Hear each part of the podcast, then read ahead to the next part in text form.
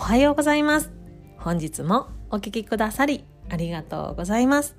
女性のための幸せスキルコーチングをご提供しております。公認心理師の神戸敦子です。私自身3児の母として日々育児にパートナーシップにそしてママ友関係に奮闘しております。こちらの番組はいつも自分を後回しにして誰かのために頑張る女性そんなあなたにお届けしたくて月曜日から土曜日まで毎日お送りしております。幸せはスキルを合言葉に心理学の知識をベースにあなたがあなたを幸せにしていく。そしてマインドからあなた自身を楽にしていくメソッドをどうぞお受け取りください。ぜひ番組をフォローして耳から幸せを底上げするスキルを一緒に高めてくださいね。はい今日はですね兄弟喧嘩勃発その時母は？というお話をさせていただきます結論から申し上げますと今日お話ししたいのはですねこう兄弟喧嘩をしている片方がお母さん聞いてよみたいなこんなことされたんやけどみたいな感じで言いつけてきた時はじゃあどうしたいのかを本人に聞こうっていうお話でございます。詳しくお話ししていきますね。どあのうちはですね子供が3人おりまして上が9歳真ん中が6歳一番下が3歳でこう3人いるんでもう何かとね1日1回は誰かと誰かが喧嘩してるんですよね。でね結構やっぱ一番多いのが上2人が喧嘩をしてで真ん中の子が私に「お母さん聞いて」って言って「お兄ちゃんがこんなことしてきた」っつって言いつけてくるっていうのがもう本当に1日に何回あるだろう。もう朝昼晩1回ずつぐらいある感じですね。で以前私はですねそういう風にあるともうやめなさいみたいな。上の子怒ったりとかもう真ん中の子にもそんなメソメソしてどうすんの？みたいな。戦っておいでとか言ってもうなんかねもう話も聞かずにねなんかパッと見た印象でねどっちかが悪いかっていうのを私が勝手に決めつけてでその私が悪いと思った方にこう自分の気持ち考えをその一方的に押し付けたりとかもう両方悪いみたいなもうお母さんに言わんでみたいな。そんな感じでね関わっていたんですけれどもこれじゃねもう私ももちろんイライラするし子供たちも結局何も解決してない。そのお母さんに怒られるからお母さんのいないところで意地悪しようみたいなねのもちょっと発生するようになっちゃったのでこれじゃ良くないなと思ってちょっと関わり方を変えてみました。でその方法っていうのがじゃあどうしたいのって聞くっていうことなんですね。兄弟喧嘩の結果ねこうどっちかが私にこう言いつけてくるもんお母さんってお兄ちゃんがこんなことしたって言いつけてきたらじゃあじゃあそれってさどんな気持ちやったん？って聞いたらいや悲しい気持ちとか嫌な気持ちだったって言ってあそっか悲しかったんだねとかあ嫌だったんだねって言ってそれさあその嫌な気持ちがしたからお兄ちゃんにどうしてほしいと思ったの？って言ったらもうそういうことやめてほしいって思ったとかそうもう意地悪言わずに iPad 貸してほしいと思ったとか。そういうふうな希望が、ね、どうして欲しかったかっていう希望がそこから出てくるんですよね。じゃあこのあとどうするって言って聞くと「あじゃあお兄ちゃんに言ってくる」とか言って「お兄ちゃんさっきのは悲しいからやめて iPad 貸して」とか言ってねちゃんと自分の気持ちを伝えられるわけです。そこでね結局うまくいかないこともあって「お母さんやっぱりこんなこと言われた」って帰ってくることももちろんあるしなんかそこでねまたお兄ちゃんが iPad 貸してくれたって嬉しそうに戻ってくることもあるんですよね。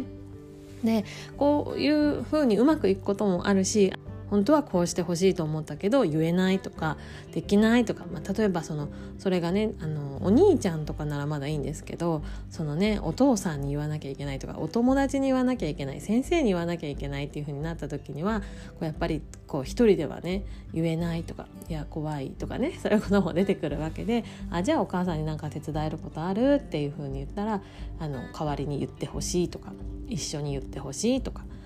言う時に一緒に追ってほしいとかねそういうような希望をね伝えてくれるようになります。でそうすることでその息子供たちが何に腹を立ててるのかとかも、ね、理解できるようになるしそこでねその子供の強みっていうのにもね気づけるようになるんですよね。あ思いやりがあるんだなとかあの自分の気持ちを大切にできる力が育まれてるんだなとかね。そんな風にその今までだったら、まあ、うるさいとか もう勝手にしてとかもう兄弟喧嘩に巻き込まんでとかね。なんかもうそんなのどっちかが悪いでしょ。どっちかが謝れば終わるでしょ。みたいな。こんなね関わり方をしていたら見えなかったはずの子どもの良さだったり成長だったりも見ることができるしそしてその時どう思ったのとか本当はどうしてほしいと思ったの？って言ってこっちから聞くことで子ども自身が自分のことを理解できる自分とつながれる機会にもなるなっていうのをすごく感じております。振り返ってみると結構ねこうしときなさいとかそんなのかわいそうでしょとかね そういう風な一方的なね親の決めつけっていうねのをなんか私自身もこう受けてきた気がするしそうやって言われることであこれは怒っていいことなんだとかあこんなことで怒っちゃいけないんだとかあこういう時は相手のことを意地悪な人って思っていいんだとかねそういう風な認知の刷り込みっていうんですかね。そういうのも受けてきたなって思っていて、まあ、もちろんねそれによってね得られたものもあるのでそれが全て悪いことなわけではないんだけれどもじゃあ結局私はどうしたいんだろうとかじゃあ今抱えてるこの気持ちはどういう感情なんだろうっていうことを考える機会を癖づける意識的に持つっていう風に取り組んでいくことっていうのはまず自分を大事にしながら人間関係を育んでいけるこう目標に向かって行動していけるっていうためにとっても大事な要素かなと思っております。まあねこんな風にね言っていてもねうまくいかないことも多々あるんですけどねもうなんかね、お母さんこんなんされたとか言われても ね、自分に余裕がなかったりしたらもうそんなんもうやめてって言っときとか もう無視しときそんなんもう意地悪ばっかり言って嫌ねとかそんなこと言っちゃうこともねあるんですけれどもまあね余裕がある時だけでも今日お伝えしたようなその時どう思ったのとか本当はどうしてほしいと思ったのとかこのあとどうしたいって思ってるのって聞くようにするっていうステップ意識してやってみております、まあ、そうすることでねなんか家の中の雰囲気もすごく良くなったような気がします。子供自身もねちゃんと気持ちを聞いてもらえたっていう満足感がそこには生まれるようでこうそれでね喧嘩がうまく収まらなかったとしてもなんだかね結局またね仲直りしていつの間にか一緒にね小さな画面覗き込んでたりとか 一緒にねなんか戦いごっこしてたりとかするので、まあ、そういうのを経験しながらいろいろ親も子も成長していくのかななんていうふうに思っております。ということで本日は「兄弟喧嘩勃発その時母は?」というテーマでお話をさせていただきました。こうね兄弟喧嘩でこうどっちかがね「お母さん聞いてこんなことされた」みたいなね言いつけてきた時にはそれをされてどんな気持ちだったのかそしてどうして欲しかったのかそしてこのあとどうしたいのかを子供に質問をして子供自身からその答えを聞くっていうステップ是非踏んでみてください。ということで本日も最後までお聴きくださりありがとうございました。今日もねとってもいい一日を自分で作っていきましょう。明日の放送はお休みとさせていただきますのでまた次回来週月曜日にお会いいたしましょう良い週末をお過ごしくださいブルームオアシスの神戸敦子でした。